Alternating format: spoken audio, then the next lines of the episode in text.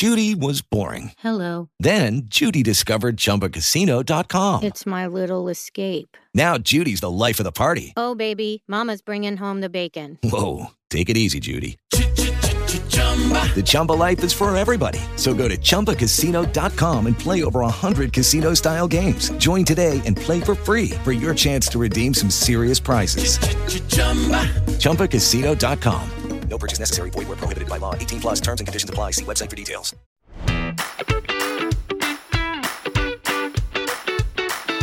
Buongiorno e benvenuti a tutti su Rassegnata Stampa, il podcast che ogni mattina alle 9 vi porta le notizie della giornata, senza filtri, qui facciamo incavolare tutti. Oggi è mercoledì 9 marzo e oltre ai consueti aggiornamenti sul conflitto russo-ucraino vi parlo anche del mercato delle materie prime che sta facendo girare la testa alle borse di mezzo mondo. Bando alle ciance, ciancio alle bande, io sono Max, incominciamo subito.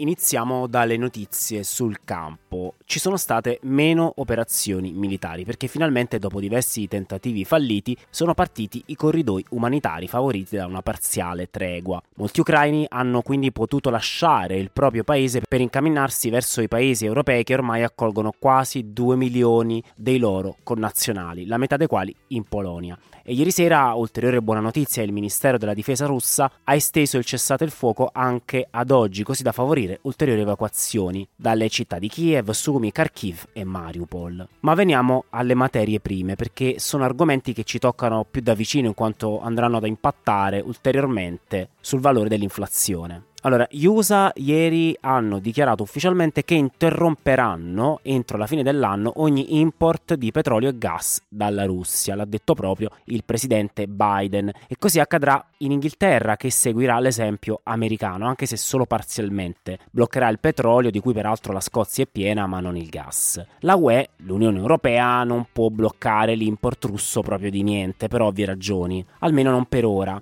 ma da indiscrezioni circolate nel pomeriggio sta valutando la creazione di un Eurobond per finanziare nuove fonti di approvvigionamento energetico e rendersi completamente indipendente dalla Russia entro qualche anno. Un obiettivo a cui ha fatto eco il ministro dell'ambiente italiano Cingolani, che ha dichiarato che sono stati messi in piedi progetti che permetteranno all'Italia l'indipendenza dalla Russia entro due anni e mezzo. Chi si è anche liberato dalla Russia è la compagnia petrolifera Shell, dopo lo scandalo di qualche giorno fa di cui vi ho anche parlato, ovvero quando è stata scoperta ad acquistare del petrolio da Mosca quando aveva annunciato di non farlo più. Ebbene, ha nuovamente annunciato di aver smesso.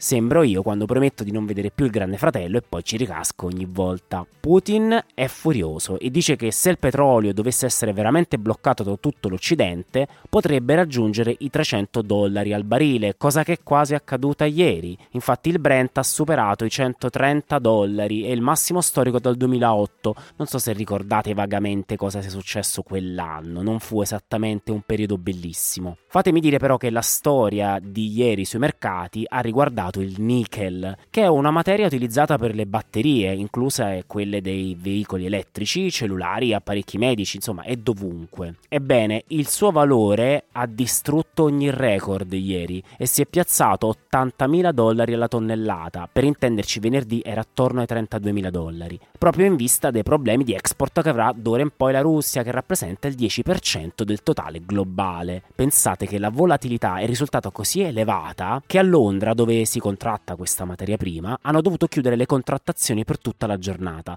La storia però si fa ancora più affascinante se andiamo a fondo. Pare che tutto sia scattato perché un grande investitore in nickel, il miliardario cinese Xiang Guangda, ha coperto una posizione enorme in short, di fatto scommetteva che il prezzo sarebbe andato a ribasso. Un'operazione così mastodontica che per qualche secondo ha fatto volare il prezzo addirittura a 100.000 dollari a tonnellata. In questo attacco di panico Guangda sembra ci abbia rimesso almeno 2 miliardi di dollari in pochissimi secondi. E vabbè, ce ne faremo una ragione. Passiamo al fronte delle due nazioni in causa. Putin ha parlato alla nazione russa, tranquillizzando le madri di tutto il paese che non verranno chiamati i riservisti e che saranno utilizzati solo soldati professionisti per quella che lui chiama operazione militare speciale, perché lui la parola guerra non la nomina. Inoltre ha ordinato al suo governo di stilare una lista di paesi a cui non esportare più gas e petrolio per rispondere alle sanzioni di cui abbiamo appena parlato.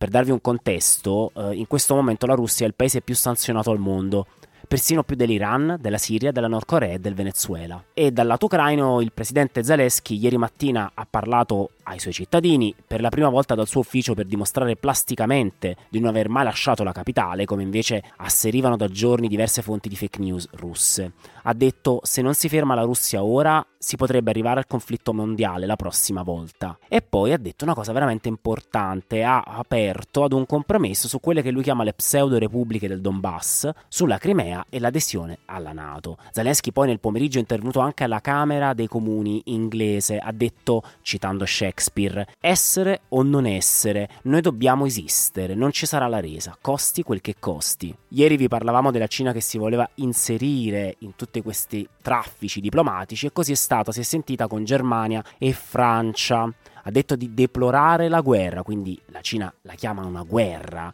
anche se ha condannato le sanzioni dell'Occidente perché destabilizzano l'economia globale e quindi l'economia cinese e di fatti da alcune indiscrezioni di Bloomberg pare sia emerso un forte interesse di Pechino ad aumentare gli investimenti nei giganti energetici russi, tra cui Gazprom. Chi invece si allontana dalla Russia, beh, collegandoci a quanto vi raccontavo proprio ieri, finalmente ha fatto il grande passo la catena di fast food McDonald's, la quale faceva parte di quel ristretto gruppo di multinazionali che non avevano ancora lasciato Mosca.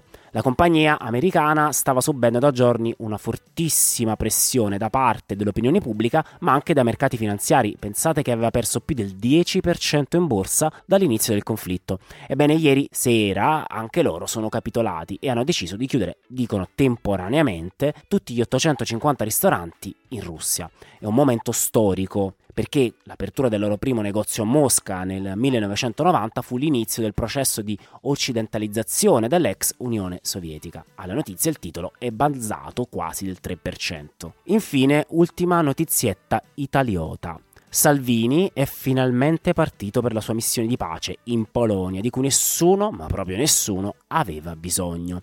Arrivato nella città di Przemyśl, città eh, a pochi chilometri di distanza dal confine ucraino, il leader della Lega è stato pesantemente perculato dal sindaco della cittadina, che prima ha finto di accoglierlo e poi ha mostrato una maglietta di Putin molto simile a quella che lo stesso Salvini aveva indossato in una sua famosa foto Opportunities a Mosca e lo ha letteralmente blastato, asfaltato saltato. Salvini era in profonda difficoltà, ha balbettato qualcosa in inglese e poi si è allontanato. Che dire, la Polonia già sta accogliendo milioni di profughi e si è vista arrivare pure un immigrato in vacanza da Pontida. Poveracci.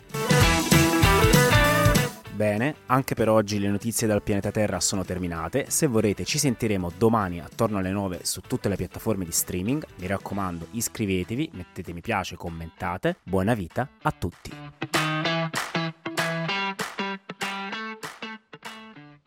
Lucky Land Casino asking people what's the weirdest place you've gotten lucky? Lucky? In line at the deli, I guess? Aha, in my dentist's office. More than once, actually. Do I have to say? Yes, you do. In the car before my kids' PTA meeting. Really? Yes. Excuse me, what's the weirdest place you've gotten lucky? I never win and tell. Well, there you have it. You can get lucky anywhere playing at LuckyLandSlots.com. Play for free right now. Are you feeling lucky? No purchase necessary. Void where prohibited by law. 18 plus. Terms and conditions apply. See website for details.